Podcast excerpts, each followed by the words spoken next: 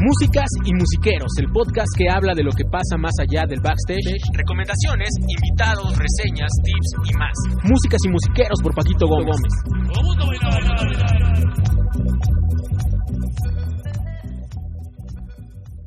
Hey, ¿qué tal? ¿Cómo están? Eh, espero que estén muy bien. Yo soy Paquito Gómez, soy saxofonista y les doy la bienvenida a este podcast llamado Músicas y Musiqueros, que pues es el podcast que habla de lo que pasa más allá del backstage.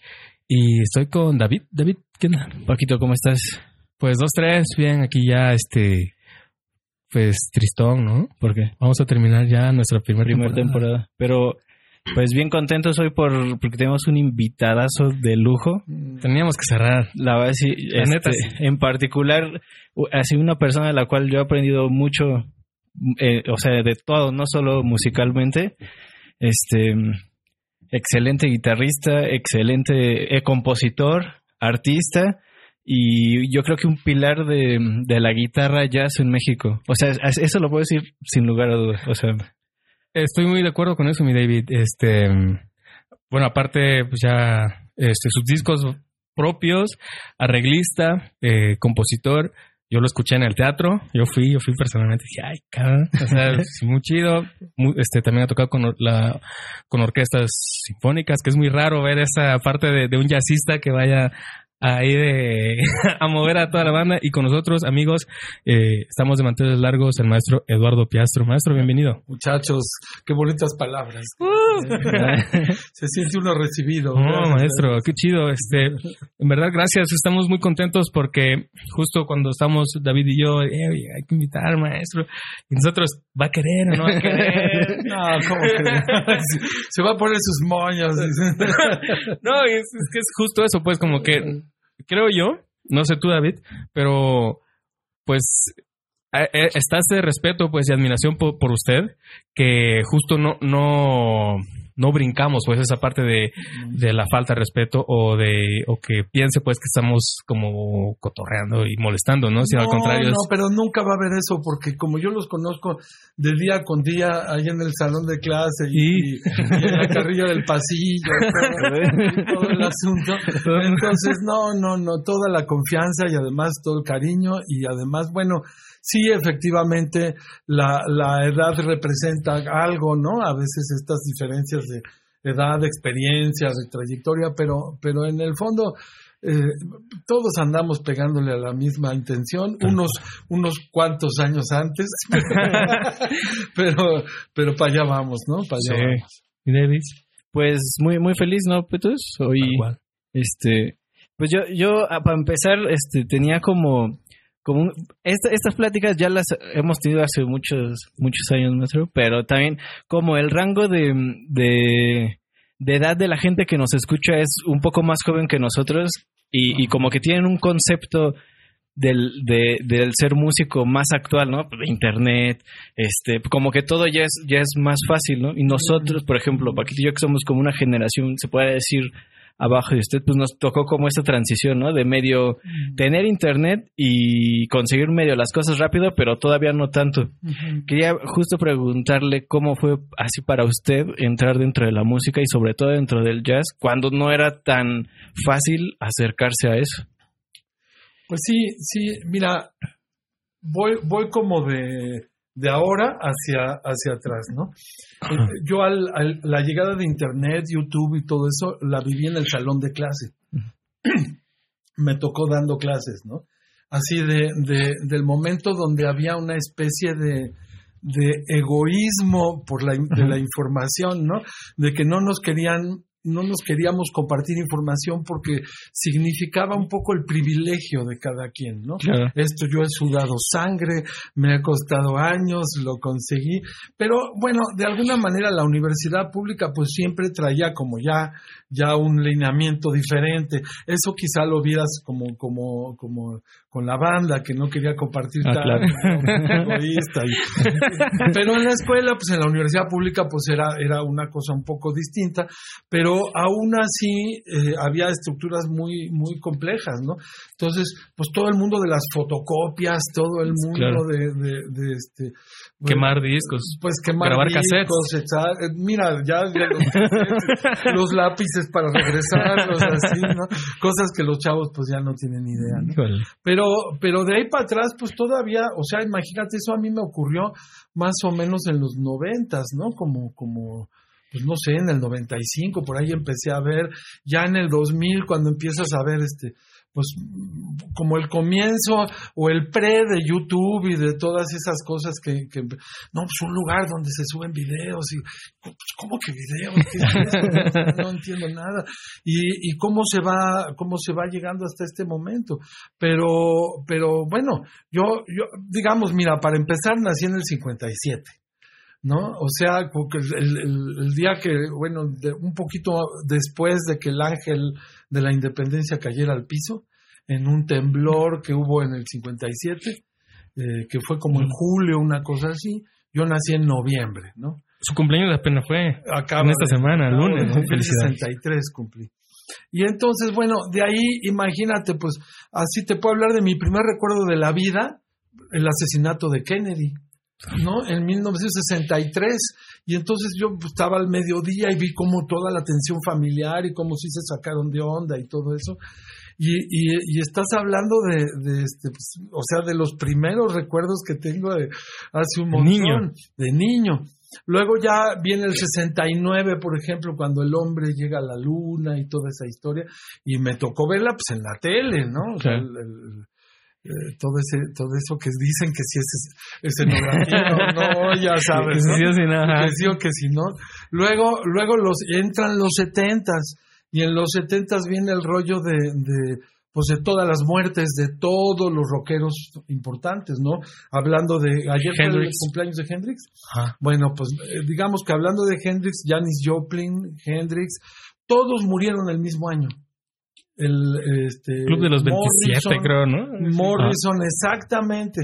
Este, mi hija, mi hija Julia, que, que escribe poesía, tiene una oda a, a Janis Joplin, que yo le acompañé, que está ahí en YouTube, la pueden ver en, los- en mi canal de YouTube. Perfecto. Este, la acompañé con una versión a guitarra sola de Summertime, que es la que cantaba Sí, sí. Janis, ¿no? Y esa, esa versión de Summertime, a mí me gusta mucho lo que hice en la guitarra porque, porque he tocado Summertime, ahora que mencionabas la, la, la cosa de las orquestas sinfónicas, Sí. pues la he tocado con la orquesta sinfónica. Entonces, pues hay un montón de cosas que yo tengo en el oído que me gusta, me gusta oír, ¿no? Claro. Ahora, también la verdad es que el impacto de, de- de las versiones de Miles y de, de- Parker, de todo eso, o sea, sí, sí hay como, como este, pues una influencia un poquito de todo y tratar un poco, pues, eh, con la guitarra sola, ¿no? De decir eso, más toda la poesía de, de Julia muy bonita sobre Janis Joplin y sobre esta onda de los de morir, o sea, como dice ella, este, pues, pues cometí el- la, la imprudencia de no morir a los 27 años. ¿no? Y, y una serie de, de cosas muy bonitas. Es un poema muy bonito. Y este, o, o muy intenso, no sé si decirle bonito, ¿no? Luego no es lo- cargado. pues. cargado, exacto. Ajá. Y entonces, bueno, ahí están los setentas, luego yo entro a la prepa, y, y lo que pasa es que yo tenía un hermano eh, que ya, ya murió él, que fue una influencia tremenda porque él escuchó siempre mucha, mucha música, pero él escuchaba música clásica. Entonces tenía yo, y además era dramático y melodramático, o sea, le encantaba el momento en el que estaba este, en su colección de, de obras completas de Bach de, de- para órgano. Este, pues el ejecutante está allí y, y hay un momento en el que ¡pah! se queda la nota pegada y entonces muy, muy, muy emocionado mi hermano me dice, en ese momento murió Bach. Ah, No. Mucha intensidad, maestro. No, y entonces, bueno, Ya pues uh, Ah, una, este, colección de, de- de discos de música clásica que además heredó también de mi papá, que mi papá pues también, digo, nadie se había dedicado a la música en casa, pero pero pues era la época en la que en la que este, los discos de bossa nova de cha cha cha de los de Esquivel lo, todo eso estaban en las casas de todo mundo ¿no? y entonces bueno nosotros teníamos nuestro equipo de sonido con con este los bulbos y esa cosa entonces toda esa manera que además es como la de tirarte al piso y escuchar así este, a- Llegando de, a- de la escuela, vámonos. Floyd, Pero limpio, ¿ah? Todo bien, todo limpio. bueno, es que claro, yo te estoy hablando de, de los sesentas, este, de un niño de, de 12, de, ¿no? O sea, Preparatoriano, por ahí exacto, secundaria. Entonces, no, no, para nada, Qué pues era más bien, este, pues sí, sí, el, sí, el alucine, pero el alucine individual. Claro, sí. Eh, Y, y aparte, bueno, yo, este, yo pienso, maestro, que mucha de nuestra formación, ya sea como músicos o no músicos, pero la música que se escucha en casa desde, desde chavitos creo que sí influye, ¿no? O sea, para futuro, para bien o para mal, ¿no? O sea, como claro. que si te ponen buena música en casa y si eres músico también, Sí. creo que pues, algo va a, va a interferir, ¿no? O sea, por eso, Pues pues, sí. Mira, entender, entender la radio y la música popular de los 60, 70 era difícil. Hay muchas cosas feas, muchas. Pero, pero había muchas tremendas, o sea, estás hablando no solamente de las orquestas de Alcaraz o de toda esa, esa, esa época donde Toña la Negra, donde, este, bueno, además a mí me tocó directamente incluso grabar cosas de, de, de las rolas de Celia Cruz, ¿no? y, y, en fin, eh, eh, hay- había una radio y bueno, en la radio también eh, había estaciones en las que podías oír, por ejemplo, las versiones de Wes Montgomery de los Beatles. Eso lo, lo podías oír desde muy O sea, temprano, los, o sea, no era tan 60. exclusivo, digamos. No, no, había- y además la calidad de las orquestas de esa época, o sea, cualquier voz de música ranchera de la que en aquel momento ocurría, o sea, era, era, este, pues Lucha Villa, por ejemplo, ¿no? Lucha Villa con un vozarrón así, son de esas gentes que yo creo que no, no tenían contemplado ser artistas y que cuando, cuando que la gente empezó a, a obligarlos porque esta mujer canta y tiene un vozarrón que, que pues necesitas oír las rolas con ella porque ¿no? Y no, entonces bueno y ese ese tipo de voz ese tipo de música popular ese tipo de pues yo creo que se ha perdido porque se ha convertido, no sé, no sé en qué se ha convertido la, la industria, o sea, no, no puedo hacer ni quiero hacer un análisis de... Sí, no, no, no. No, maestro, ¿sabe qué? Ah, ah, Exacto. Ahor- Ahorita que dijo de Chavilla y... Pues mire, nosotros tenemos un patrocinador en el podcast, Ajá, que es esta joya, esta chulada que es este el mezcal quiche artesanal. ajá. Y que pues me gustaría que pues diéramos, este, ya que estamos agarrando calor, que usted nos diera, este, eh, por favor, el, el honor de abrir botella. Ah, no, pues yo encantado, Y- claro. porque que sí le gusta el mezcal, Me ¿verdad? encanta el mezcal desde hace muchos años. Este, Yo, yo me acuerdo de, de, de este, pues, ¿no? A, la- a la salud, muchachos. no, maestro, por favor. Me Aquí. acuerdo mucho de, de, es que, pues sí, digo, se puede hablar de cualquier tema, pero el, mis verdaderos dealers siempre fueron de mezcal, siempre fue la gente que me vendió mi mezcal, ¿no? Claro. Esos son los que, este, incluso me acuerdo que todavía no se ponía de moda y yo todavía no había probado así mezcales tan ricos y de pronto estaba yo tocando en el Centro Cultural de España y unos cuates en una mesa, ¿no? Y sacan una botella de Bonafont. Ah, ¿Eran estudiantes? De Bo- no, ¿No? no, no, Ah. señores que tenían su marca y todo, pero, pero el tipo me dice, pruébate esto. Y bueno, ya regresando a mi casa, yo sentía, no solamente no me provocó borrachera, sino estaba yo manejando, pero iba yo al infinito y más allá. Va. chicos, chicos, No, por favor, ese va a ser para usted, maestro. ¿seguro? Sí, sí, sí. Ya, pues, y aquí nos vamos nosotros molestando y, y matando solos. Porque nuestro señor productor, este, salud, que, que pues tengamos, te- tenemos un cierre de, de temporada eh, bastante bueno, con buena No, no, pues respuesta. muchas gracias por invitarme y además todo un tema con el asunto de la pandemia, ¿no? Mm. Y de, de encontrar este tipo de espacios Está buenísimo. A ver. Cállate. No, pero-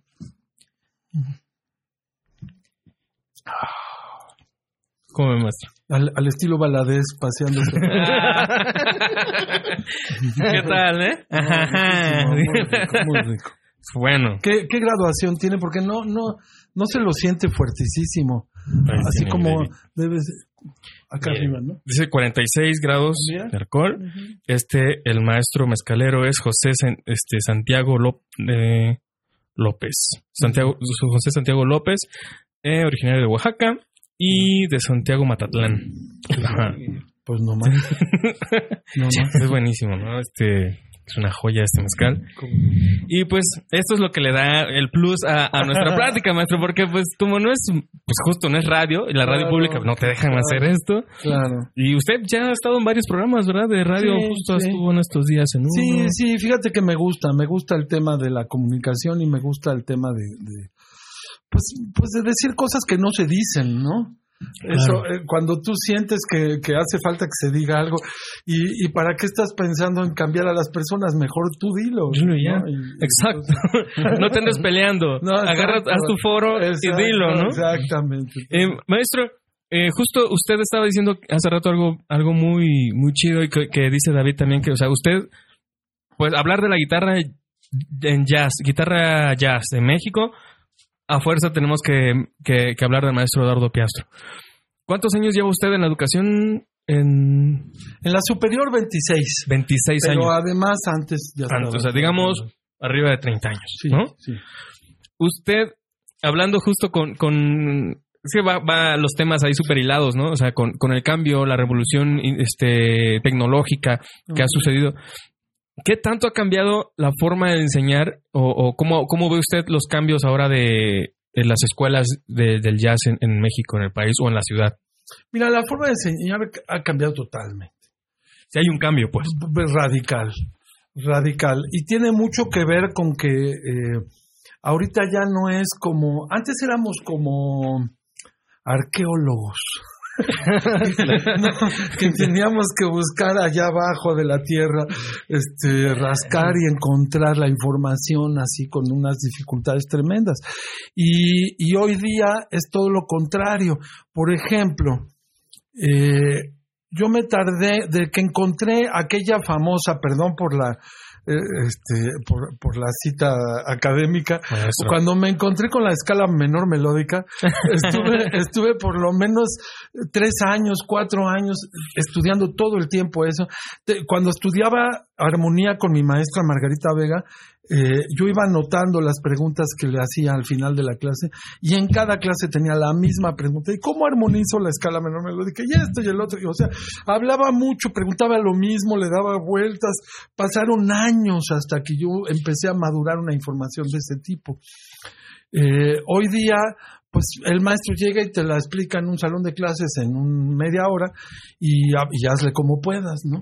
Y entonces, eh, digamos que no, no, no está bien. Y, y- y entonces el chavo va en- eh, a, a- a YouTube o a, a Internet y busca menor melódica, intenta indagar y pues encuentra una información muy poco especializada y muy, pues no Menor melódica en 10 minutos, ¿no? Así Exacto, tutoriales así. de- Exacto. No, y entonces, pues no, entonces tú te, tú te das cuenta que la, que la diferencia está en que en aquel momento no había mucha información, pero con una información que hubiera como esa, te pasabas un buen rato dándole y hasta que profundizabas.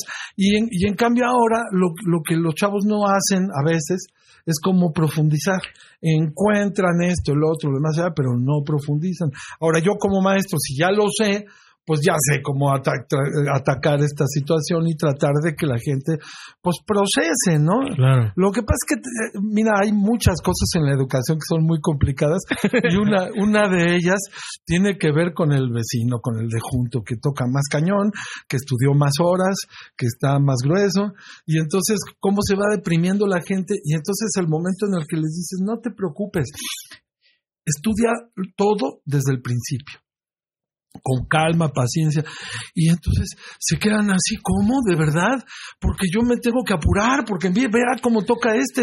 y, eh, ¿no? y entonces, ¿cómo nos presionamos, estresamos y se hace una cosa? Y eso, esas son cosas que, en, el, en mi generación, pues, no pasaban. O sea, los que decidimos estudiar esto éramos tres. O sea, sí, justo, maestro. Eh, también hace rato decía, oye, ¿cómo ¿cómo, le pregunto esto al maestro sin sonar tan, tan, eh, que sea una pregunta tonta o básica o ahí? Pero ¿Usted llegó a pasar justo ese proceso de ansiedad cuando era estudiante? Así como, ah, es que yo no estoy avanzando y ¿por qué no me sale tal repertorio, tal pieza? ¿Usted llegó a pasar como esas no, muchas veces, muchas veces. Pero lo que pasa es que, eh, digamos, también yo siento que, que, es decir, puntualizando, me, da, la impresión de que, de que decir que yo soy un músico de jazz y yo te agradezco y les agradezco las palabras, pero en realidad yo siento que soy músico. Y, el, tema de la especialización o de la especialidad, pues es algo que, va pasando. Y entonces sí he tenido mis acercamientos al jazz y hay veces que, que, que por mis proyectos y mis discos, pues sí estoy muy metido allí, pero hago muchas otras cosas. Es decir, toda la cosa de, estar conectado con Radio UNAM haciendo locución, todo el asunto de música para teatro que estoy haciendo como compositor, tocar con las orquestas sinfónicas. Entonces, eh, pues jazzista, jazzista, no, no sé, no sé si soy eso. También he estado haciendo unos estudios para guitarra, me Estoy haciendo unos estudios para guitarra que siguen ahí trabajándose todo ese proyecto. Entonces hay, hay como, y me da mucho gusto porque además es pues, eh, en realidad eh, soy el resultado de todo lo que he escuchado en mi vida, de todo lo que he estado, de lo que he aprendido, de la gente con la que me he cruzado, son, son tantas cosas y entonces, bueno, por supuesto, en un lugar muy especial está el jazz y toda una cultura que, que, que, tiene que ver también con la escucha, ¿no? Ahora, por ejemplo, mientras ustedes estaban haciendo cada jueves este programa, este, yo, yo me estaba juntando con, con mi cuate Gurri, y, compositor, director, ¿no? Sí, exacto. Y, eh, un baterista, ¿no? Que además conozco desde hace muchos años. Y otros amigos, eh, amigos de él, amigos de, de la Universidad de Jalapa, de, la Universidad de Tuxtla Gutiérrez. Y todos los miércoles a las 3 de la tarde nos juntábamos de 3 a 5 en el Zoom a escuchar. Y entonces estábamos dos horas de escuchar un disco, el otro, bueno, una rola, la otra, la otra, la otra. Acaba la rola, se abre la sesión y cada quien lo que va pensando. Y entonces fue una, bueno, y acabó, ya terminó ese proyecto, pero, pero, pero fue un proyecto absolutamente pandémico, así de, rescate, como, estos, ¿no? Que, es de rescate de la cosa emocional, de rescate de uno mismo, ¿no? Pero ahí, ahí me doy cuenta que, que, que la carrera de un músico, y sobre todo de un músico de jazz o de un músico popular comienza con la escucha. ¿Cuánto has escuchado? Entonces, allí me doy cuenta de toda la influencia que tengo del jazz y de todo lo que conozco y las opiniones que daba y cómo se me, iba yo desarrollando allí. Pero por otro lado, pues está todo lo que, lo que uno quisiera hacer con, con, el rescate de de los arreglos que hay de aquella música, de esos arreglos que hacía el árabe, eh, ah. ¿no? De esos arreglos que, el mismo Arcaraz o de, alguna vez me tocó trabajar con la con la Big Band de Tommy Rodríguez, ¿no? y entonces, bueno, pues son experiencias que, son... Era la negrita, ¿verdad? El Tomás Rodríguez la negrita. A mí, a mí una vez me tocó, este, disculpe maestro la interrupción, con el maestro Carlos III eh, ya ve que siempre llegaba, llevaba los caballones, este, el cuchillo que apenas falleció también.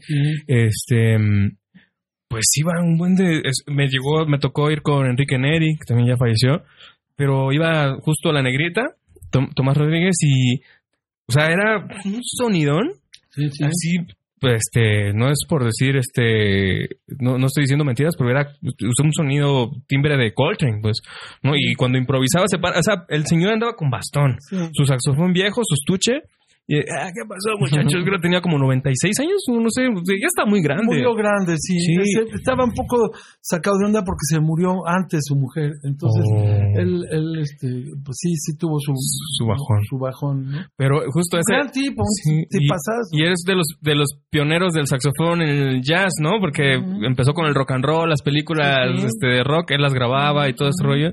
Y el señor tocaba con un poder que decías, ay, cabrón, yo sí a mis 24 años, creo, y... Es que eso es lo que pasa escuela. cuando uno habla de la música de los 40, de los 50, no solo en Estados Unidos. Porque claro, en Estados Unidos los 40, los 50, pues estaban ahí Winton Kelly, Paul Chambers, Barney Kissel, Art, Art Blakey, Hank Mobley, ¿no? Es decir, pues, toda una banda de gente de, de los 40, 50, digamos, bebop, hard bop, todo eso, ¿no? Pero en México esta- había una cosa maravillosa de música y, y yo pienso que eso se ha ido perdiendo porque, bueno, también la tecnología tiene, mira, yo de chiquita mi hija, la, la segunda tengo dos, la que ahorita tiene como 20, en algún momento todavía alcancé a ponerle un acetato con un con, con aguja y con Ajá. este eh, bulbo, ¿no? Ok. Con amplificador de bulbos y la aguja y todo. Y entonces cuando ella empezó a oír a Louis Armstrong con Ella Fitzgerald, ¿no? En un Mm. acetato de ese tipo, y era como tenerlos ahí en la sala de tu casa, y, y cómo empiezas a oír toda, to- los graves, eh, no To- toda la sensación del campo armónico y del campo auditivo, es, es como una imagen sonora tremenda, tremenda. O sea, yo la veo de 4, 5, 6 años. eh, así, no, no, es, es la más habladora de, de todas las personas que yo conozco. Pues este, la tuve dos horas callada. Lado A, lado B, lado A, lado B, ¿no? No, oyendo, no, porque eso es doble. El de Louis Armstrong y el de Fitzgerald es un doble. Y entonces, no, no, pues así, ¿no? Y, y, y es que eh, ese tipo de formato, pues no tiene nada que ver con pon tu compu y ahí lo que Sí, puede no. hacer con las bocinitas esas. Todo ¿no? comprimido el sonido. comprimido, etcétera. Aunque yo no niego que el siglo XXI está llegando a niveles y que si tienes este poder de inversión, Claro. no, pues sí, sí puedes comprarte unos equipos tremendos, los hay. Y grabar tu disco en Y- acetato y, y todo. suena cañón. Pero, pero de alguna manera creo que todo aquello guardaba una, un algo, ¿no? Y, eh, de, de impacto también, ¿no? Un alma, ¿no? Digamos. Pues, Así musical, no sé. Pero maestro, hablando de discos y todo, usted lleva ya cuatro discos ¿no? propios. Sí. Por- Porque de grabaciones, No paramos. Uh. el más reciente que nos trae usted ahorita acá, que nos hizo el favor de obsequiarnos, muchas gracias maestro, Feet on the Grass, Eduardo Piastro Trio, featuring John Snowert. ¿Cómo se pronuncia? John Snowworth. Snowert. Que, bueno, es del 2018, me nos estaba diciendo, ¿verdad? En diciembre, Diciembre de del 2018 lo grabamos. Es decir, yo trabajé con él un par de años. Él venía cada fin de año. Eh, y, y- y creo que hasta más, como tres, cuatro años estuvimos tocando. ¿Es el que me comenta que luego se va a Mazunte o algo así? Él, Ah, ya. Y entonces, este, en determinado momento, pues ya traíamos como buen ritmo, buena vibra, y entonces pues, nos metimos al estudio de Salvador III, ahí en este, en el, eh, ¿cómo se llama? ¿Sala de audio? La sala de audio, con Jorge Fernández y yo lo produjimos, y este, Jorge Fernández Leo Cortés en el contrabajo, eh, John Snowworth en el saxofón y yo la guitarra, composiciones tanto de John como mías, y solamente grabamos un estándar, un tema de música popular que es algo que a mí me, me pues es de mi generación y que me, me lleva mucho al recuerdo de pues de las prepas y de todo lo que había eh, pues socialmente en ese momento que es la canción esta de Alfonsina y el mar. Alfonsina del Mar, que es una de un poema, ¿no? Es, una poetisa, Una poetisa. o ya no se dice poetisa, es una poeta, eh, eh, Alfonsina Storni, que, que, que tuvo un, un asunto de suicidio,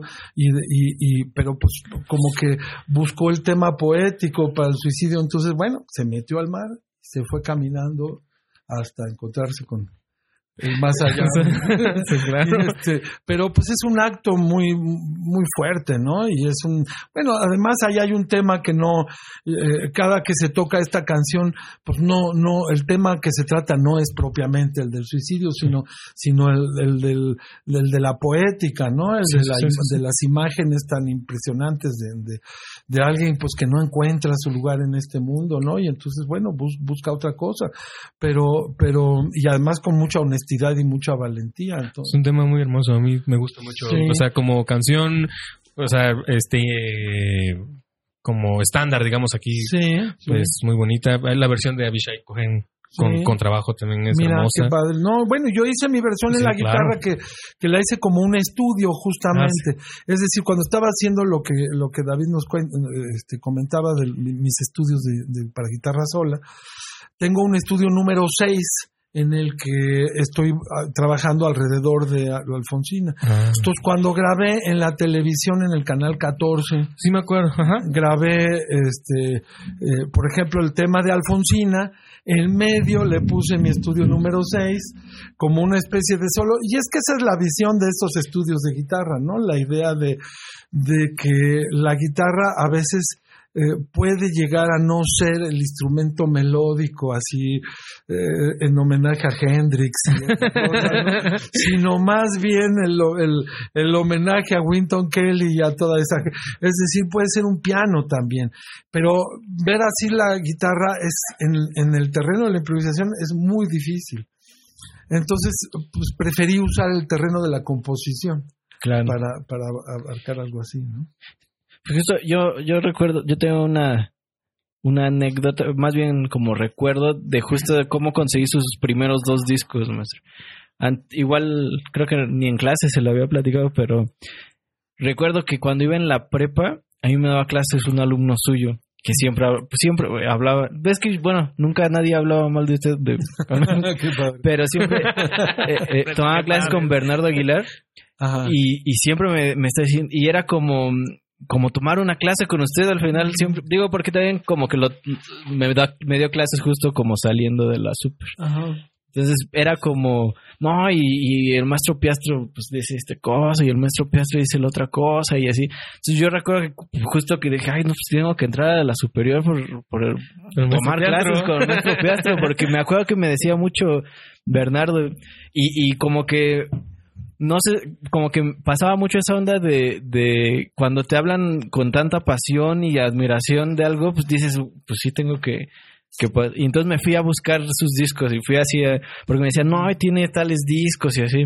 y fui a, a Mix Up y no los encontraba y los tuve, busque y busque, eh, y un, un día recuerdo que en un, creo que en una Gandhi encontré el de mm, 12 tonos de azul y el de All the Songs You Are, ¿es? Con- y me, me acuerdo que los así los Con escuchaba. Luri. El, uno es con Luri y el otro es con Aaron, ¿no? Sí. Y, y lo- me acuerdo que los escuchaba y los escuchaba y, le, y iba, iba con Bernardo porque justo también me, me decía, apenas estaba entrando en esto, o sea, eran mis, prim- mis primeros tres guitarristas así de jazz, me acuerdo que me dijo, no, pues este, Scofield, Matheny y el maestro Piastro. Y ya Bueno, andaba... no le busques, Y andaba, y justo tenía esos tres, eh, o sea, tres discos de, pues de los tres guitarristas. Entonces como que se, que, se, se crea como esa, eh, pues una especie, yo lo veo como un poco como de leyenda, ¿no? maestro? Y, y eso va pasando porque al final usted va dejando, pues con, con todos, sus, todos los alumnos que, que, que conozco de usted, o sea, bueno, muy pocos no no son buenos, vamos, o sea, no, muy Claro. pocos no son este Claro. gente que, que sea apasionado, gente estudiosa, gente que, que, que valga la, o sea, la, bueno, todos valen la pena, ¿no? pero tocando. Sí, sí, sí. Y, y, y me acuerdo que justo era esa mi, mi, como mi desesperación por entrar a la escuela. No, no, pues el maestro Piastro y el maestro Piastro y hay que entrar porque, pues es que, pues Bernardo tocó, este, tomó clases ahí y tal, y tal, y tal, y tal, y tal, ¿no? Entonces, este, o sea, por eso como estar aquí y luego platicar con usted, o sea, ya como en un entorno más, este, como de colegas, es, Sí. no sé, como para mí ya es un, un agasajo. ¿no? Logro O sea, desco- desbloqueado. sí, ya- ya- Pero déjame, déjame subrayar la idea de los colegas porque yo, yo al final sí pienso que lo único que va pasando es que uno comienza antes que el otro y ya está, ¿no? Pero, pero entonces lo de la leyenda, pues quién sabe, porque yo, yo estoy en mi casa dándole. Exacto. Eh, eh, Pero justo eso también pasa, ¿no, maestro? O sea, como que es- en cierta forma hay... A ver, David, Pásame, tú mejor. Oh, usted, maestro. me- Sí. me- Aquí es... Mátese solo. este, creo que también a veces, eh, justo, digo, obviamente, nosotros estamos apenas, ¿no? En pañales, digamos, no a comparación de usted, maestro, pero como que te, eh, eh, te vas haciendo como un hombrecillo por ahí, ¿no? Y, oye, no, y ve a tomar clases con él, ¿no? O sea, ¿cuánto- ahora, David ahora tomó clases con usted, pero ahora también es maestro. En mi caso también, yo llevo ya seis años trabajando en una universidad y es como, oye, ¿en qué momento pasó eso, no? Es como que, ay, cabrón. Y también tuve buenos maestros en la superior de música y, y es como, y también buscar por, su, por, por nuestro lado, ¿no? Porque al final de cuentas andas ahí, pues, ¿de dónde aprendes? ¿De dónde aprendes? Y este, y, y más que pensar ser una, una leyenda, como usted dice, o sea, modestamente, pues más bien es, pues estar ahí, ¿no? Como, pero sí. Y, eh, es también algo eh, a lo que iba un poco, porque pues ahorita usted menciona que pues cuando estaba usted, hay tres, había tres que estaban. Claro. Y, y, y la verdad, pues de todos esos, el más relevante a la actualidad, pues es usted, ¿no? O sea, es, Bueno, eso yo lo agradezco, es una opinión, desde luego habrá otras opiniones, y pero pero el tema es un poco lo que dice Paco, al final al final todos estamos como en el mismo barco de, de pues de seguir investigando, de seguir estudiando. Sí hay un punto complicado con estas profesiones porque ustedes lo saben, nos están tocando, nos estamos tocando. Y entonces, bueno, yo afortunadamente pues tengo todo el mundo académico y la escuela y todo eso y entonces eso me ancla, pero pero digamos que, que a veces uno se pone inseguro con el tema también de, de, de híjole, y estas profesiones tienen, tienen futuro, ¿no? ¿Tienen sentido? Tienen sentido, Uy. exacto. ¿no? No, ¿Cuántos- pero, pero mira, mi- Dame mi tafil. Pero no, mira, te voy a poner el otro extremo. O sea, este, John Coltrane también desayunaba juguito de naranja, huevo revuelto, se iba caminando a un lugar, regresaba. O sea, to- somos personas, todos Claro. tenemos la misma estructura y de alguna manera, este, algunos con más tiempo, con más relevancia, con más o menos suerte. ¿no? A mí todo el, todo el camino de la escuela superior también se me hace que, que pues no sé, no sé si hablar solo de suerte, pero, pero sí creo que, que el camino en la academia ha sido un camino muy, muy grato, muy agradable, muy difícil, me ha, me ha exigido estar allí, competir, hacer los concursos aquellos, enviar papeles, esto, el otro, y, y, y al final, este, bueno, junto, esa es como la parte académica, ¿no? Para pasar de ser A a B, a C, toda esa Claro, cosa que tiene la academia y que, y que eh, al final es gratificante haber recorrido a, a determinada edad ya la, la, la plataforma completa, ¿no? Y decir, pues mira, yo ya estoy aquí y, y, y pues no es ningún cielo de los inmortales, ¿no? el, el- el titular de tiempo completo de, la, de, de Limba, pero, pero también reconozco mucho a la institución y a todo lo que ha sido mi carrera y más ahora, ahora donde, donde pues veo que, que difícil está todo y bueno, pues yo soy un profe, ¿no? Un maestro y ahí estoy metido en eso. Y- David. este, y cómo, hablando ya eso como de, de la pandemia, ¿cómo la, la ha estado viviendo ahora? O sea, el no tocar, el, o sea, ¿cómo la ha llevado? Pues mira, está regañón, digo. no podía, no podía hacerme loco. Esto no pasó, pues sí pasó. Está regañón, está Eso que tengo aquí mi chaser. Pues mira, este, pues no sé, no sé ustedes, o sea, es un tema también de, de los artistas, es un tema de, de, de la gente que tenemos pues la, la suerte de tener una computadora en la casa, de poder tener algunos programas como el Sibelius, la posibilidad de escribir música, la posibilidad de tener el Logic, y poder grabar alguna cosa con una interfase. el, el, el- el no saber, gracias, el no saber hacerlo y entonces estar hablando con los cuates y decirles, oye, y ayúdame, a- ¿no? Y cómo se hace esto y, y enséñame y, y dame un curso de, de tal, ¿no? Y entonces, bueno, la verdad es que sigo aprendiendo. Sigo aprendiendo de todos mis amigos, de todos, este, hacemos intercambios, nos, nos, nos conectamos, hablamos, oímos música. Eh, yo estoy componiendo, componiendo mucho, mucho, mucho. Y además, como hice una maestría en la Universidad Tito Puente con Ah, la de Puebla, ¿no? la de Puebla con este mi tutor Daniel Hidalgo Wong. Ajá. Entonces, pues, escribo cuartetos de cuerdas, escribo mil cosas, ¿no? Entonces, bueno, pues sí, sí estoy muy abocado a eso y además con mucho ánimo, porque ahí es donde también se subraya el que, mira, eh, el jazz, con el jazz es curioso, ¿no? Ajá. Con el jazz soy un compositor como debe ser, o sea, sigo las leyes, las reglas, no, pero donde me estoy soltando el pelo no es en el jazz, es en, el- en- en- en la composición de cuartetos de cuerdas o de orquestaciones De cámara. raras. ¿no? De cámaras, sí. y, y eso, y eso tiene que ver con que este con, con una motivación interior, ¿no? O sea, cuando hago esa música, pues hago la música que tengo en la oreja. ¿no? Tal cual. Así directamente. Y en cambio, cuando estoy en el jazz, pues tengo el deber ser, ¿no? Y entonces Ah, claro ahí, he escuchado, ahí he escuchado a tal, a tal, a tal. Entonces, y, y bueno, no me quejo. Yo creo que son como, como lugares diferentes, zonas diferentes. Entonces, me he estado, eh, he estado dedicado a escuchar música. He estado dedicado a estudiar. Eh, a mejorar mucho mi técnica, mi lectura.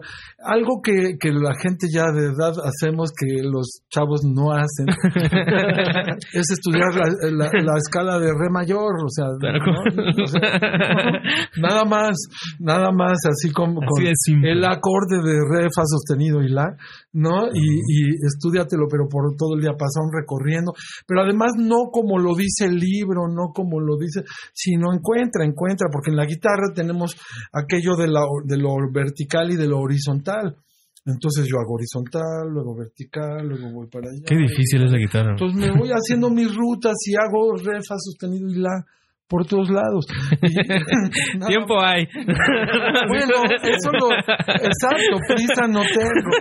Luego, ¿sabes qué, me- qué- qué nos meten? Luego me salen huesos. Ah, Tengo huesos, no de tocar, sino de cosas como de la misma academia, ¿no? ajá. Y entonces me paso una, dos semanas enfrascado en un hueso y luego me vuelve a costar un trabajo volver a entrar en ritmo, dejar el hueso que ya hice y empezar otra vez a escuchar, a tocar, a, a- empezar en la mañana con la técnica, a llegar al, al mediodía con un estándar. ¿No? Oh. A, a la tardecita ya meterme a la composición, este, ya más en la nochecita con, con la, la cosa de conectarte en Zoom con cuates, con qué sé yo, ¿no? Y, y, y ya después, pues Netflix, ¿no? ¿Para qué, ¿Para qué te voy a mentir? ¿Para qué te voy a- No, pero además, además mira, la- la- el tema de Netflix es, es para mí también fundamental, porque eh, el tema de las historias, de lo que nos pasa a los seres humanos, porque luego, luego no estamos saliendo a la calle. No, no, no, bueno, sí, sí, digamos, estamos más conectados que nunca a través de las redes con, con los cuates y con la banda, pero, pero a veces no sé, el, el, el- el- el Facebook es ya hasta deprimente, ¿me entiendes? O sea, Sí. no, es un poco un obituario, dicen por allí, ¿no? O sea, de, de cómo están las cosas funcionando. Entonces, llega un punto en el que no, no meterme a hablar por teléfono con mis cuates, porque a mí me gusta eso, yo soy de esa generación. Entonces hablo por teléfono y este, y, y oye, oye, es- escucha esto, ah, no, pues mira, tú también escúchate esto, estoy haciendo esto, esto, otro. Oye, no tienes este libro, no tienes este apunte. Yeah. Y entonces intentando como darle toda esa, pero las historias, las o- oír narraciones, qué pasó, o digamos ficción o, o Realidad. o esas que son como que te cuentan una historia que pasó. Claro. Pero todo eso a mí me importa porque al final, eh, pues es también una manera de acceder al mundo. Yo pienso que en, en una generación como de mi prepa, era yo muy lector me gustaba mucho la novela, me gustaba mucho la ficción, me gustaba mucho este, leer muchas cosas. Eh, ahora me gusta leer música, la verdad. Entonces ya no leo tanto. Y entonces el Netflix me cuenta historias. es una manera, ¿no? De, de, de estar presente. Estar ahí.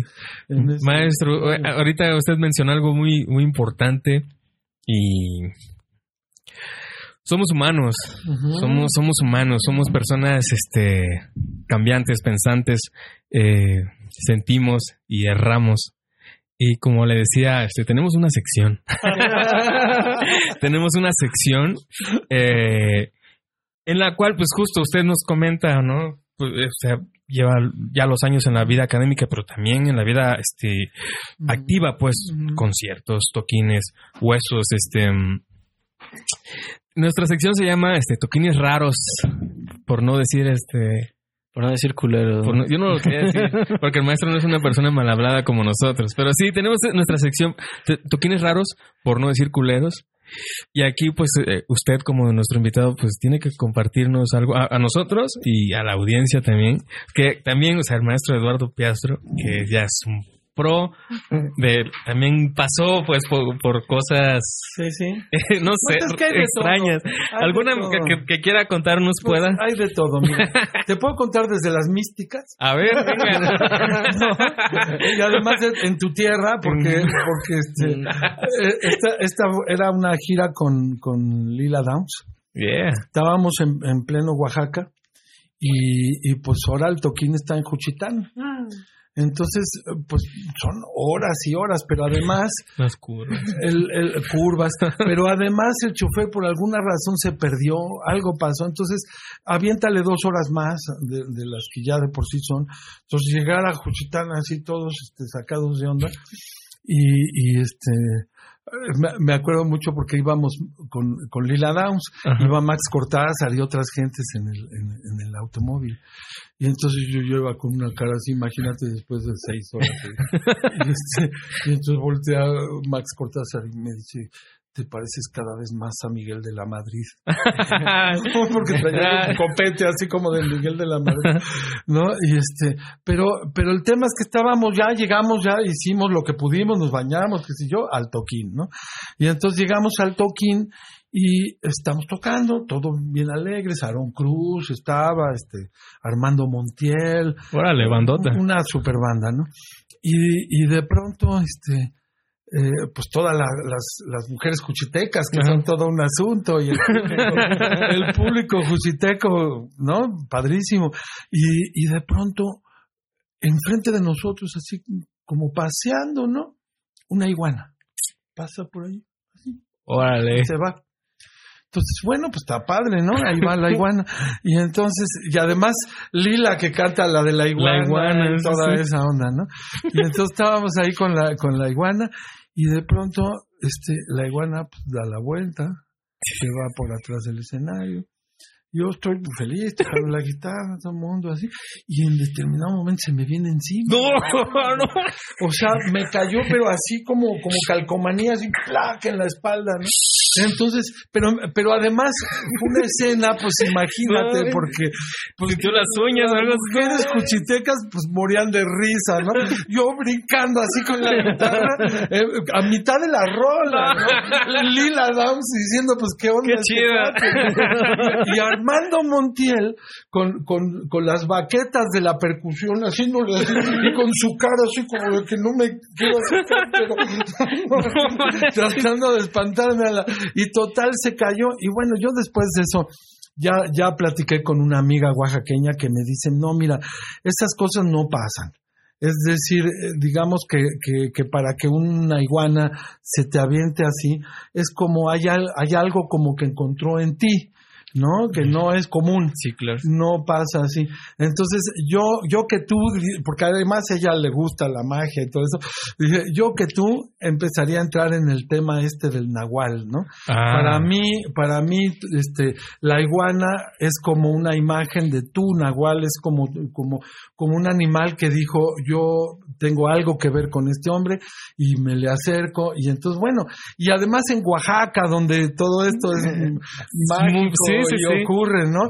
Entonces, bueno, yo desde ese entonces eh, viajo con esa idea de que tengo un nahual y cada que puedo comprarme alguna cosa con un símbolo de iguana o qué sé yo, Ah. lo compro y al final es como, como- y eso ocurrió allí, ¿no? Fue Qué como- loco. No, está muy No, buena es- esa, o ¿eh? sea, nunca lo había escuchado. O sea, eh, yo que soy pues, justo del Istmo, también mi- este, nuestro producer, y los años que toqué allá, nunca se me una iguana. No, o sea, nunca me pasó. Qué, qué loco, ¿no? O sea, que estás tocando y ray. No, no, además una iguana no es una, o sea, es No, un pues sí. animalón, o sea, sí está cañón. ¿no? Sí, es muy mística. Es- Sí, tiene su, su sí, viaje sí, tiene muy, es muy místico, de haber sabido. Y este, ¿y otra maestro? Bueno, hay, hay otras, Ya aprovechando. No, ya aprovechando. hay otras buenas, bonito. regulares y malas, ¿no? O sea, yo tuve la suerte de, de estar trabajando con, en un momento dado con Manzanero Ujú. Y, y, y digamos que tuve la suerte de que ese día Manzanero no llegó a la, a la, al soundcheck. O sea, es que el, el hueso en aquella época era otra cosa, ¿no? Claro. Entonces me, me llamaron por teléfono, me dijeron hay un hueso con Manzanero, vamos.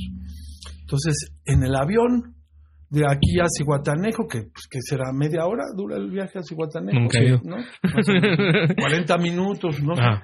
Este, pues 30 de los 40 minutos me soltaron las partituras. Abrieron el portafolio, aquí están tus partituras. Entonces tuve media hora sin instrumento para ver las partituras. Ya, se, ya, ya vamos a llegar, lo siento. Y entonces van para el portafolio y, lle- y, y después ya cuando llegas al- a la sala de ensayo, al, ¿no? este, al, al soundcheck, entonces bueno, pues ahí están tus partituras. Y, y, este, pues ya va a llegar el maestro Manzanero y ya no hay tiempo de nada, hay que tocar. ¿No? Y entonces, este, bueno, yo estaba muy chavo, todavía la experiencia no llegaba así como del todo, ¿no? Y entonces sí, sí me acuerdo de, de- de ser feliz porque no llegó el maestro Manzanero al soundcheck y efectivamente tuvo que pasar lo que tenía que pasar. Había, eh, eh, tenía que hacer una introducción, a mí me tocaba hacer la introducción de esta- este tema de No sé tú Ajá. con una guitarra eléctrica distorsionada solo, o sea, yo cantando el tri, con notas largas y el distor y todo, todo lo que da. Y de pronto pues no veo el, el si bemol, ¿no? Entonces era un si natural, oye, el si natural. Y bueno, afortunadamente fue en un ensayo, Ah, ya. afortunadamente no estaba el maestro Manzanero, afortunadamente la carrilla, esa no me la pude porque imagínate el Sí, Pelochas, este, eh, Lu- Luis Cepeda, o sea, no, no, no me llovió, pero en serio. pero bueno, yo creo que también así se aprende, Pues ¿no? tal cual, en el ruedo. Así se aprende. Entonces, bueno, pues sí, me tocó dar mi sin natural por, y, y- y ahora les digo a mis alumnos, por favor, ¿qué nota es esa? Sí. Sí que- No. Sí me acuerdo de esas, sí me acuerdo de esas. No, siempre, digo, intento ser lo más políticamente correcto cuando, cuando doy clases, porque doy clases a todo tipo de instrumentos, de jóvenes, de hombres, de mujeres, entonces trato de ser políticamente correcto. Pero imagínate que le estás dando un beso a Margarita y le dices, Lulú. ¿No? En es que se me antojó una Lulú. En ese momento sientes la manita de ella en tu cachete. Sí, sí, ¿no? En, la onda de decir, no le puedes decir sí bemol, sí a sí, bemol. bemol. No puedes. Chinos y japoneses. Usted lo ha dicho. Son dos. Tampoco es políticamente correcto. No, pero No, también- no, hay que diferenciar. Hay que diferenciar de chinos y ¿no? japoneses. Pues tampoco es políticamente correcto, pero te das cuenta, o sea, el- es que es que la gente para ahorrar no dice sí bemol, dice sí. Y Sí entonces, que. bueno, a mí me pasa, bueno, el- el- lo que pasa es que también el sí que tampoco me gusta, porque, ¿no? Es como, es ¿sabes qué me suena? Como, como, son de esas frases, como esos diálogos que desde el siglo XIX funcionan idéntico. Ya. ¿Qué intervalo es ese? Entonces dice el chavo, una cuarta. Entonces dice el maestro, una cuarta, ¿qué? ¿Qué? y entonces cuando ya te dijo el una cuarta, ¿qué? Fíjate todo el mecanismo que uno hace. Si hubiera sido una cuarta justa, no te lo dicen. entonces tú tienes que decir, este, pues justa, ¿no? Pero ya que te dijo una cuarta que, entonces ya sabes que es la cuarta aumentada y entonces ya lo dices. Pero entonces ni el alumno aprende lo que tiene que aprender, ni el maestro enseña lo que, tiene, que, enseñar. Y es un sistema decimonónico. Desde el siglo XIX jugamos a lo mismo. Oh, Entonces yo ya intento... ya me lo quedo yo. Ya no voy a decir ya intento, ya intento no mi decírselo a mis alumnos y decirle, muchachos, Margarita y Lulú son dos chicas distintas y, y, y, y- y no se confundan, porque no, no, no, no puede ser. Y bueno, y mira que lo aprendí a fuerza de fregadazos, o sea, me fue difícil, o sea, con los gritos de cuando me ocurrió, no vieras la reacción del pelocha, así, el saxofonista Adolfo Díaz, ¿no? Ajá. Y este, o sea, pues sí, o sea, el Ay. chico, vete a tu casa y aprende a surfear. ¿no? Ay, No, esos duelen. Primero tu casa, claro. Bueno, tu casa. bueno, lo mismo, lo mismo estaba contando Michelle Petrucciani en la escuela que fue a dar una clínica, contó sobre su momento con, con este Freddie Hubbard. Y estuvo igual, o sea, es que resulta que, que eh, Red Clay es una canción que está creo que en do menor en el, en el, en el libro, ¿no? Pero, pero pues, tú sabes que Freddie Hubbard la puede tocar en cualquier tono, es su, es su Es rola Freddy la puede tocar en cualquier tono, de cualquier manera. Y entonces, claro, empiezan a tocarla y resulta que Petrucciani la comienza a tocar en do. Él dijo, sí, yo me la sé, y órale, ahí va, ¿no? Y entonces voltea a Freddy y le dice, pero hasta la despedida. Y, ento- y, y mira, no nos da pena a los músicos contar esas cosas porque al final sabemos que nuestra formación este, pasa, pasa por todo eso, ¿no? Sí. entonces, si la formación de Michel Petrucciani, que por cierto me lo encontré hace poco, este, pues es vecino de, de Chopin en, en el Père Lachaise, en el. Panteón de, de París. Oh. Está, está Chopin, que es, un- es la única tumba, yo creo que en el planeta que no deja de tener flores nunca, nunca, nunca. No hay un segundo que no tenga un ramo de flores fresco. ¿no? Y después parece ser que sí hay otra, y luego está Petrucciani. ¿No? Entonces le tocó en la cuadra de, de- de- y ahí pegadito al padre, ¿no? De los más grandes. De los más grandes, y además el más chiquito. Pero, Sí, sí, sí. o sea, pero hermoso, hermoso. Mira, yo lo vi en vivo en Bellas Artes y no, no, no. O sea, y además de la clínica que dio en la superior y todo, pues un tipazazo, ¿no? Músico tremendo. Qué rico está el mezcalito. Sí, está- Ah, nos ha sacado la plática, ¿no? no, maestro, los, los que quiera. Mm. Tenemos todavía, ¿no? Hay otra No. botella de Otra botella. es Oye, pero no tenemos tanto tiempo. Sí, ya no tenemos tanto tiempo. Mi David, algo que quieras agregar Este- este, en esta plática. La neta está bien chida. ¿no? Pues nada más agradecer al maestro que, que vino, nos vino a acompañar. Un gustazo. La- sabíamos que esta plática iba a ser este muy interesante, ¿no? Un lujazo. Iba a ser divertida. Iba a ser este también de aprendizaje. Eh, nunca nos habíamos echado un mezcal con el maestro. No. O sea, no. obviamente en la escuela, pues es relación alumnos-maestro, que eso tiene que mantenerse, ¿no? Creo yo, para no perder el hilo. Pues, a una vez fuimos a un... a- a- cua- tomé... Ah, un sí, concierto. no, un curso en- que dio en, en Guitar. y nos fuimos ahí a... No me acuerdo. Ahí Ahí en- en Coyoacán. En sí. Coyoacán, sí, el sí. frontón. Es que sí, sí, mira, la verdad es que yo, yo, yo siento en ese terreno que, que a mí me ha hecho mucho bien eh, poner una, una, una buena distancia, que, que hay gente muy a todo dar, pero que, que con los años, mira, siempre nos volvemos a reencontrar y siempre tenemos una segunda oportunidad. De hecho, también la tuve contigo porque aunque no bebimos mezcal, pues ya tocamos. y Ya, tocamos, sí, estuvo bien chido. Entonces, este, nos ha tocado ahí echar el palomazo. Y entonces, bueno, estas cosas de reencuentro en la vida profesional a mí me da mucho gusto, mucho orgullo Gracias, maestro. y, y, y además lo disfruto mucho. Entonces, en la escuela, en el salón de clase, pues prefiero no, no, no ser de los maestros que sí se van luego a la fiesta con los alumnos. Porque yo pienso que luego se hace muy complicado, se, se, se, se mezclan las cosas. Y bueno, yo soy una persona como que me, me gusta mi mundo familiar y, y toda esa parte y, y prefiero pues este pues dedicarle también tiempo porque eso también es una profesión Entonces, este, puedes estar ahí metido, este, haciendo lo que me corresponde, ¿no? Y, y acompañando o sintiéndome acompañado, porque Claro, no maestro. siempre es de un lado para el otro, ¿no? Pero, pero lo prefiero y entonces, eh, digamos que cada año es un poco lo mismo. Imagínate 26 años, la cantidad de banda con la que no.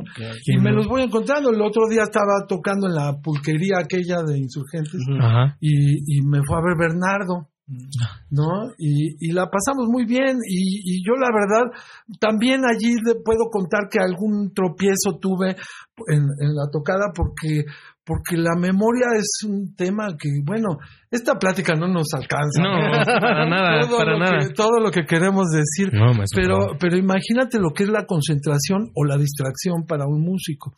Entonces entra alguien por esas puertas raras que tiene, que, que no son puertas, y este, y me distraigo, ¿no? Y Sí. entonces en una distracción de un segundo, en un, en un tema complicado, pues, ¿no? Hay un tropezón que, que, que puede ser notable.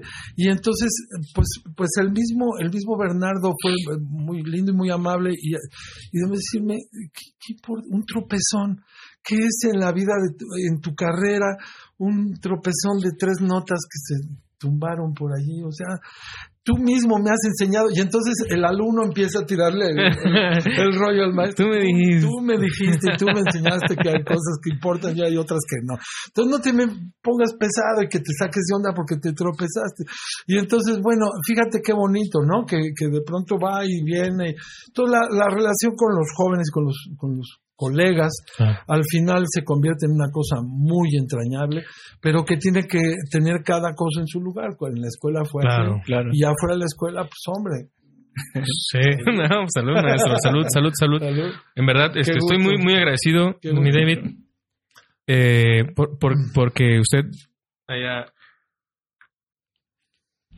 venido neta, en verdad, maestro. Y este, y me, me gustaría, pues, para, para nuestros este, escuchas eh, que quieren escuchar su música, Sí. ya sea, bueno, pues, o sea, como dice David, muchos de nuestros escuchas son, son un poco más jóvenes que nosotros. Eh, ¿Qué plataformas este, usa usted? YouTube, eh, Spotify, Apple o, mm, o físicos. Eh, también, si tiene su página de internet, ¿dónde podemos escuchar su material, maestro? Sí, está en todos lados. Mira, yo, yo ya después vi que todo el mundo le empezó a entrar por el lado de Bandcamp y yo ya no llegué a eso. Ok. Yo, yo antes me comprometí en Spotify y hice, y entonces tengo tres de mis discos están en Spotify. Ya el más viejo, el de la banda de Moebius, ese no. Ok. Y el de la banda de Moebius lo tengo en físico todavía en casa y tengo varias copias, igual que este de Fit on the Grass, que es con los pies en el pasto. Yeah. ¿no? Es una composición mía. Y, y digamos que eso, eso, este, pues lo pueden escuchar en, en, en, en Spotify, lo pueden escuchar en YouTube. En YouTube tengo además un canal de YouTube donde, donde, no, no, creo que no he hecho el trabajo ese de conectar todos los links de mi disco a mi Ah, propia su página. propia-. Entonces, el, el- el disco lo encuentran como Eduardo Piastro Trío. Eduardo Piastro Trío. Y luego eh, hay los otros dos, los, los anteriores los encuentran como Eduardo Piastro Cuarteto Ok. o Quartet Ajá. con Q, ¿no? Y eh, pero en mi en mi canal de YouTube al que se pueden suscribir, ahí tengo además pues la bola de videos míos de guitarra sola que subo este haciendo un arreglo, una cosa ahí de, de- de, este pues una balada, esto, el otro, lo que voy, el poema este con mi hija, ¿no? Y estas cosas están en ese canal. Y, y bueno, pues son, son como, como esas formas o fórmulas que en mi generación no había, o sea, sacabas el disco o no había de piña. Y, aquí no, aquí ya estamos en el mundo de la rola, ¿no? Sí, De que ahora es una rola. rolita. Y entonces en el canal de YouTube puedes escuchar esas rolitas sueltas, pero igual están en, en YouTube, en Spotify, en... Yo En creo que todas las hasta en, plataformas. sí, hasta en este... Nah, por hasta en Amazon Music seguro van a estar ahí. Ahí, ahí está eh, este, todo el maestro. todo mundo. ¿Y qué, qué proyectos se vienen ah, este para Eduardo Piastro, maestro? No, no tengo mucha idea. Tengo muchos, o sea, tantos que no tengo idea de cómo, de qué vaya a salir primero. Tiene que salir ese disco, de, ese libro de, ¿De los estudios? 21 estudios para guitarra. Tiene que, pero y además está cada vez más cerca porque como ya, ya, ya le metí más duro al, al Spotify, no al, perdón, al Sibelius. ¿Los Sibelius? Entonces ya estoy corrigiendo y sabiendo cómo, no todo lo que tengo que hacer ahí. Entonces ahí va esa edición. Pero además, bueno, grabarlos, ya he grabado algunos que salieron en el canal 40. Ajá. No, no, ¿cuál 40? En 14. El, en el 14, Ajá. sí, en el de SPR, ¿no? Ujú. Y este, y esos, bueno, pues ahí están. También algunos los he subido al Face y entonces ahí están en, algún lado, andan en las redes, ¿no? Y, y bueno, eso por un lado, nuevas composiciones que estoy generando, que están ahí activas. Eh, el, el trío con, con Leo y con Jorge Fernández, que cada que se puede, pues le estamos dando. Y el cuarteto cada noviembre, diciembre. Ahora este noviembre, diciembre, pues No nomás venir. fue el Facebook que me recordó que el año pasado y el antepasado y el otro. Pero ahora viene el marzo, en febrero. Ahora no, no creo que nos dé tiempo de, de programar nada ni de hacer nada. Vamos a comer juntos y a pasarla bien, pero, pero, eh, pero en fin, yo creo que como músico pues hay mucha actividad. Estoy haciendo muchas cosas con las universidades. Estoy trabajando mucho con, con la idea de, de tener una buena relación con la Unicacha ahí en Tuxtla Gutiérrez y con y con este Yasub. Yasub en, en Jalapa y va muy bien, va muy bien. Mi amistad con, con Rafa Alcalá está muy sólida. Mi amistad con los cuates de, de, de, de Clas Valillón, el baterista de, de, de Gutiérrez y de este David Smith, Con Tim. David es muy bueno. Mi amistad con Tim Mayer. eh, es decir, son, son, pues son relaciones como interinstitucionales que me parece. Ellos hicieron Yasubi, son un, un, encuentro, un, ¿cómo le llamaron? Primer Congreso Nacional de Jazz. Una cosa increíble, la que todavía alcanzó a ir mi queridísimo y nunca olvidable amigo Pablo Wong, ¿no? Maestro Wong. Y ahí estuvimos, ahí estuvimos en Jalapa en ese, en ese congreso. Y, y este, bueno, pues gente muy, muy, muy linda. Y trabajos muy hermanados, ¿no? Los de las academias. Entonces, pues, no, esto de la academia es todo un tema, todo un asunto, no para bien o para mal, pero, pero pues me siento contento también, es lo que me tocó en la vida y ahí estoy, ¿no? Como- Maestro, eh, yo sé que vamos para largo, pero bueno, vamos- una última pregunta para después. Sí, sí. Eh, hay- ah, tenemos seguidores nosotros en el podcast que, que igual no son músicos, pero les gusta eh, escucharlo, ¿no? Es como que entender el mundo de, de los músicos y de músicos independientes. O sea, yo me considero pues es- en la cuestión independiente, pues que no estamos en, en la fama, digamos. Pero usted, eh, pensando en personas que no, que no son músicos o otros músicos más jóvenes, ¿qué les recomendaría? O sea, tres, tres personas que usted recomendaría escuchar. Así, mira, escucha él, él, él. Uh, pues me, me la pones muy difícil. Imagínate en una pandemia, o sea, escuché, escuché este, cantidades de discos inenarrables, ¿no? Mm. No sé, no sé. De- eh, yo, fíjate que pienso que, que mm, el tema de la escena en México es bonito, pero sigue siendo un poco raro. Y, y con raro también quiero decir un poco todo el mundo del periodismo alrededor de la escena del jazz en México y, y, ¿no? Y entonces a mí, a mí por eso también me gusta que, que mi mundo no haya sido tan propiamente el de un músico de jazz, sino un poquito más abierto, ¿no? Entonces, eh, pues me gusta mucho la, la, la escena del jazz en Europa, me gusta mucho la escena del jazz en Francia. De pronto, por ejemplo, hay un escuinclito, o sea, no sé si ya lo viste, David, un, un, un, un tipo que no... Claro, yo creo que son come años, que, que, que- que es- así se ve chiquito y jovencito, pero es un monstruo.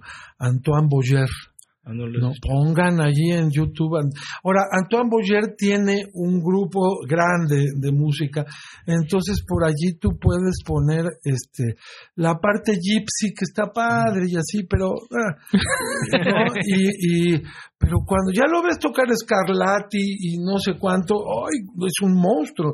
Y luego tiene un grupo de cosas ya con la guitarra eléctrica ya eh, de jazz, pues no, no con la gypsy que, este, que, que, que es monstruoso y, y bello. O sea, eh, que eso a mí me importa mucho, ¿no? Que, que no solamente sea el Sí, tipo técnicamente increíble, sino que además tenga un, un lenguaje muy potente, muy comunicador, muy, ¿no? Entonces, este Antoine Boyer como guitarristas, yo, yo le voy a ese. ¿no? Me, me, me, me aburre un poco la cosa, este, Gypsy, lo voy a confesar. No es su hit. ¿no? Lo voy a confesar, pero, pero, pero, este, porque sí, también toca con un tipo, otro bestia de la cosa flamenca que se llama Samuelito, y entonces tocan juntos, ¿no? Y, o sea, no, no, no, son un par de bestias, ¿no? Los tengo en Instagram y en todos lados, y, y este, entonces voy renovando y voy oyendo lo que ellos hacen, y es algo que me, me gusta mucho, ¿no? Y, y, bueno, eso en cuanto a la guitarra. Em, me gusta mucho, eh, o sea, ahora que estoy con el tema de los cuartetos de cuerdas y eso, pues inevitablemente caigo en, en, en, Mozart, en Beethoven, en todo eso que no, no, no pasa de moda ni pasará, pero además veo la perfección, o sea, yo, pues yo, digamos, como no soy un compositor de ese tipo y, y lo estoy haciendo, entonces es como alguien que de pronto escribe una novela. O sea, lo sacas desde el fondo, ¿no? Entonces mi cuarteto de cuerdas es como salió, ¿no? ¿no? Salió así. Pero no, no. Entonces, claro, cuando regreso a Mozart, cuando regreso a Beethoven y me doy cuenta de cómo se hacen las cosas y de la perfección, o sea, por ejemplo, eh, algo que siento de mi música es que este pues sí, digo, digo, digo, digo cosas, ¿no? Pero cuando oigo a Mozart y son tres cosas, pero las, cómo las acomoda y se pasa como media hora con esos tres elementos y lo sabe como, como, entonces, bueno, yo estoy maravillado oyendo todo eso, ¿no? Entiendo, entiendo, o sea, lo entiendo porque además tengo hijas, ¿no? Y entonces, eh, hijas que les gusta todo, que oyen cumbia, que oyen, este, eh, mucho rap, mucha cosa de todos tipos, ¿no? Y que, y que además tienen mucho la historia de- de- del rock en México y no tienen muy claro toda la una admiración por ciertos personajes y todo eso. Entonces, bueno, yo me doy cuenta de que, de que, de que esto que digo, pues es la opinión del maestro Piastro. no sé cuánta gente se regrese a oír los cuartetos de Beethoven, ¿no? Pero, pero bueno, es algo que disfruto, así como este francés que estoy mencionando. Luego, luego de americanos, pues es que no sé, es que hay tantos, ¿no? Es una cosa así muy, muy, muy bestial. Yo, yo por allí, por ejemplo, este veo que, que hay una serie de temas ya muy, muy viejos, ¿no? De Louis Armstrong, qué sé yo, que de pronto la familia Marsalis retoma y entonces aquel disco de los estándares de jazz tocando el piano Ellis Marsalis y la trompeta Winton, y entonces tocan el, el este eh, la música de Armstrong, ¿no? ¿Cómo se llama esa de el Eggman? Big Butter, Butter, Big Butter and Eggman, una cosa así rarísima, el, el título de esta canción. Pero una cosa bellísima. Y entonces intento siempre estar regresando. Me lo pregunto no o sea de pronto oigo jazz o rock de los 70 de los 60 y me parece viejo. Y, y pero pues si yo estoy oyendo los 40 o, o- o a Beethoven o sea. ¿qué quiere decir viejo qué quiere decir joven ya no lo sé. Ya no lo sé. Por supuesto nunca dejaré de oír a Pink Floyd. Debo confesar mi, mi, mi, mi gusto y mi, mi, digamos, una influencia clara, por lo menos en mi oído, de la guitarra de Brian May, por ejemplo, ¿no? Que, que, este, que por supuesto son músicos que le dieron mucho, mucho vuelo a mi imaginación musical. Este, y entonces oí mucho de eso, pero también mi admiración por los pianistas de jazz, o sea, por Tommy Flanagan, por Winton Kelly, ¿no? Red Garland. Eh, Red Garland, la idea de que, de que la guitarra en la mera época del bebop no tenía papel. Entonces, pues todo lo que... Y eso está padre porque me libera. ¿no? Me libera, no tengo que imitar a nadie. Tengo, te- busco cómo interpretar el bop desde la óptica de un instrumento que no participó en la historia del bop. Entonces, no sé, yo veo que allá hay mucho material y, y entonces sí oigo mucho de todo eso, pero también la verdad es de confesar que, que con los amigos estoy maravillado, o sea, cada vez que quiero entender el Logic y, y, pues oigo un poco de Alex Otaola, por ejemplo, ¿no? Y, y, y, y, y pues la verdad es que, bueno, Alex, pues mira, no tuvo la paciencia así de decirle, mira, el Logic, más bien llega y te dice, mira, claro, se maneja así, bla, bla, bla, aquí, ponle aquí y acá y acá. Y en cinco minutos tenía una ecualización maravillosa, ¿no? Y, y ese mundo de pedales y de sistemas que- que maneja, ¿no? Entonces, bueno, todo eso a mí me atrae mucho. Me atrae mucho también, este, pues, ¿qué te diré? Eh, el, el, el, el sonido, de la, la sensibilidad del bajo de Aarón, ¿no? Eh, el swing pesado de Luri, ¿no? Eh, no sé, es como ir, eh, ir- yo, yo tengo un diálogo con, con Leo Cortés que, que me gusta mucho porque Leo es este, pues es un cuate además que, que, que lee, que puedo platicar con él, que, que me la paso muy bien, que sabemos por qué nos subimos a un escenario a hacer qué, ¿no? Y entonces, bueno, de alguna manera hay una buena comunicación con él, igual con Jorge en ese terreno, pero pues también Jorge, toda la experiencia que tiene en producción, en, ¿no? Es, entonces, bueno, la, la parte mexicana de alguna manera la tengo con los colegas con los que vivo, experiencias que comparto, ¿no? Ah, y, y no soy el mejor público y no me gusta tanto tampoco la, la por eso a veces me da por el mundo de la comunicación porque me, me, me choca un poco cómo, cómo, cómo se maneja la- las famas y las no famas sí. ¿no? En, en- pues en un mundo que de, de pronto, pues la fama es un tema casi, casi mezquino, ¿no? Porque, o sea, te estás peleando por el gusto de 10, ¿no? De 100. Entonces, no importa, no importa. O sea, el tema es hacer, tú haz lo tuyo, yo hago lo mío. Si tú tienes a 100 likes más o 100 likes menos, pues Bien. no, no importa, ¿no? Y, y la idea de la escena, bueno, por supuesto, este, digamos, yo soy una persona, como le dicen ahora, nos dicen ahora, de riesgo, ¿verdad? Entonces, pues, ya, pues no, no estoy saliendo a los toquines tanto, pero hace mucho que soy una, un personaje de riesgo, hace mucho que, que, que, que no ando tanto por la calle tocando, hago mis proyectos, sí, sí, estoy en, en los festivales, te- tengo una vida activa, este, pero, pero bueno, la, la, la escena y de los que están diario dos, tres, cuatro veces a la semana, pues también está padre, ¿no? Chido, está cool. Está padre, o sea, como yo tuve mi momento en, en, en- los noventas un poco que anduve en esa idea, pero, pero ahora no me interesa tanto, ¿no? Y, y bueno, pues yo siento al final que todos estamos intentando sistematizar, sintetizar lo que vamos oyendo. Al final creo que es un mundo de, de, de una fantasía musical, que eso es lo que más me atrae, ¿no? Entonces, alguna vez oí a, a, a, eh, Michelle Petrucciani decir eso, yo voy a los conciertos de mis amigos músicos porque quiero oír como oyen, quiero oír su oreja. Wow. ¿no? Porque, porque oyen de una manera que yo no oigo.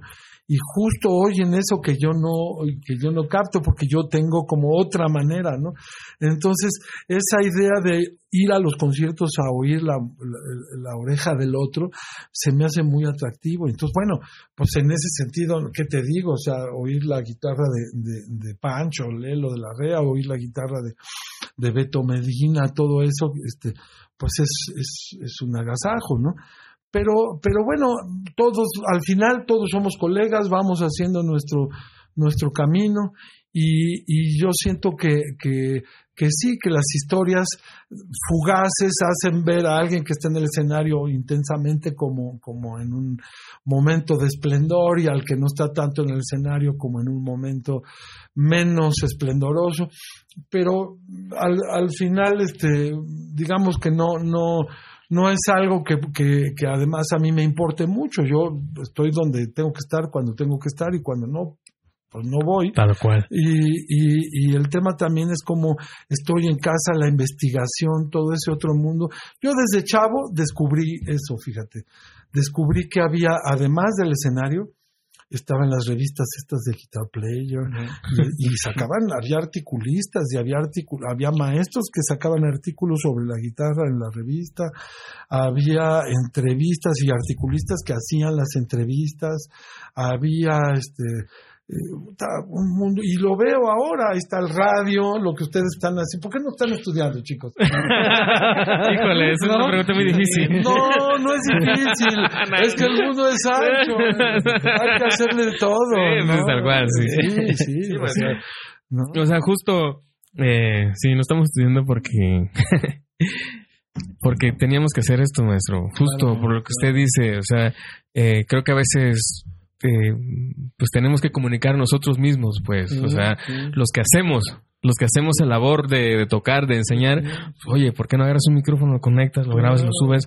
Porque pues tienes todo el derecho de hacerlo, pues, ¿no? Claro, Y este, maestro, me es una pena poder terminar esta, No, esta plática. No. Nunca vamos a decir No, todo lo que hay que nunca, decir. nunca vamos a terminar de decir eso. Ajá. Y este, pero en verdad estoy, estoy muy agradecido con, con usted, con, con David, con Gibran, con Ángel, por, por, por el apoyo, por la ayuda, por estar, por platicar, por compartir. Eh, pues nos vamos de, de nuestra primera temporada. eh, que la verdad ha sido pues un agasajo. O sea, la verdad, eh, gracias a, a Mezcal Quish que nos ha hecho estas, estas pláticas muy amenas, eh, muy divertidas. eh, como ustedes, es una, una plática de, de camaradas, de amigos. eh, y realmente me voy con, con, con una gran enseñanza de este episodio y de todas las que hemos hecho, ¿no? Este, siempre con, con, con la cuestión de, de mejorar, ¿no? De aprender y de aportar. Pues ya, vámonos. Este, tú, mi David, algo que quieras este, decir para terminar este episodio. Pues igual agradecerles a todos los que nos han escuchado y nos vemos en, ¿qué será? ¿En enero? En enero.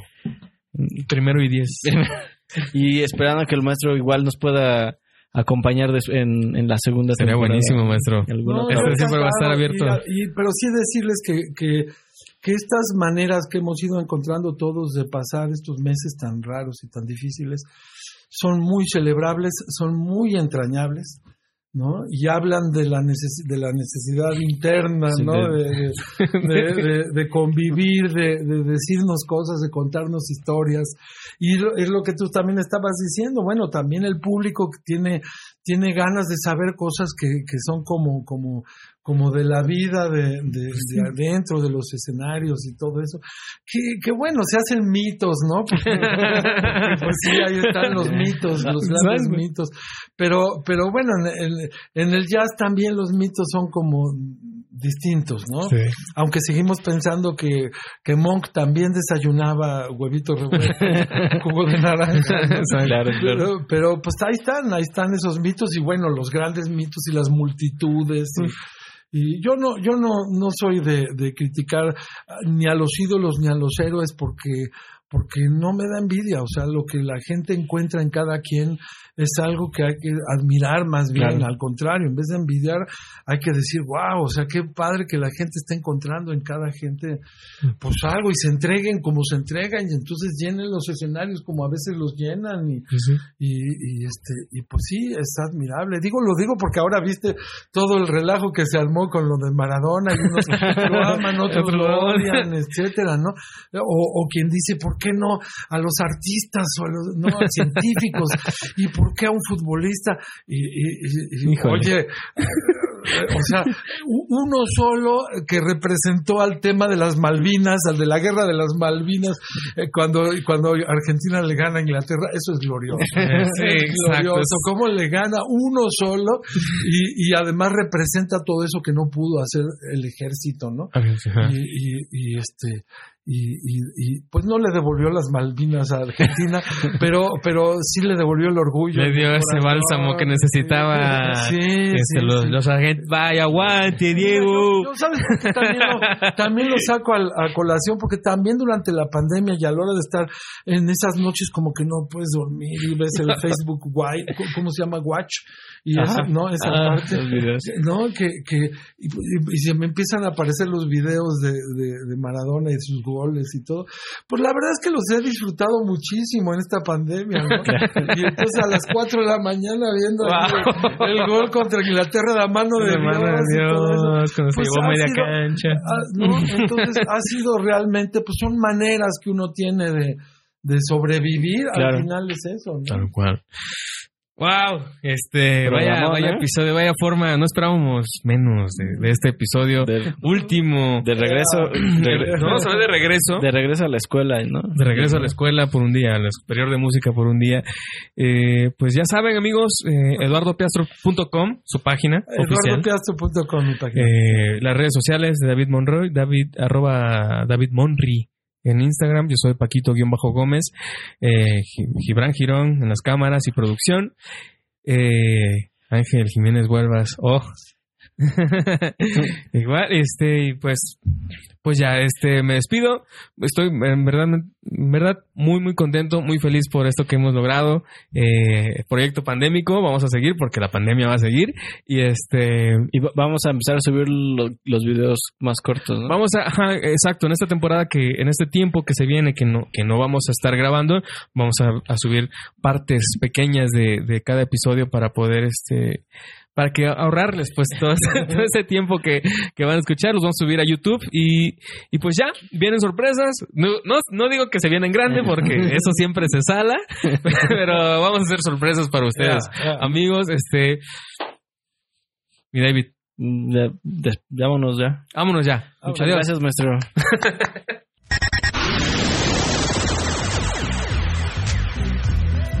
Los invitamos a que escuchen la siguiente emisión de Músicas y Musiqueros, el podcast que habla de lo que pasa más allá del backstage. Hasta la próxima.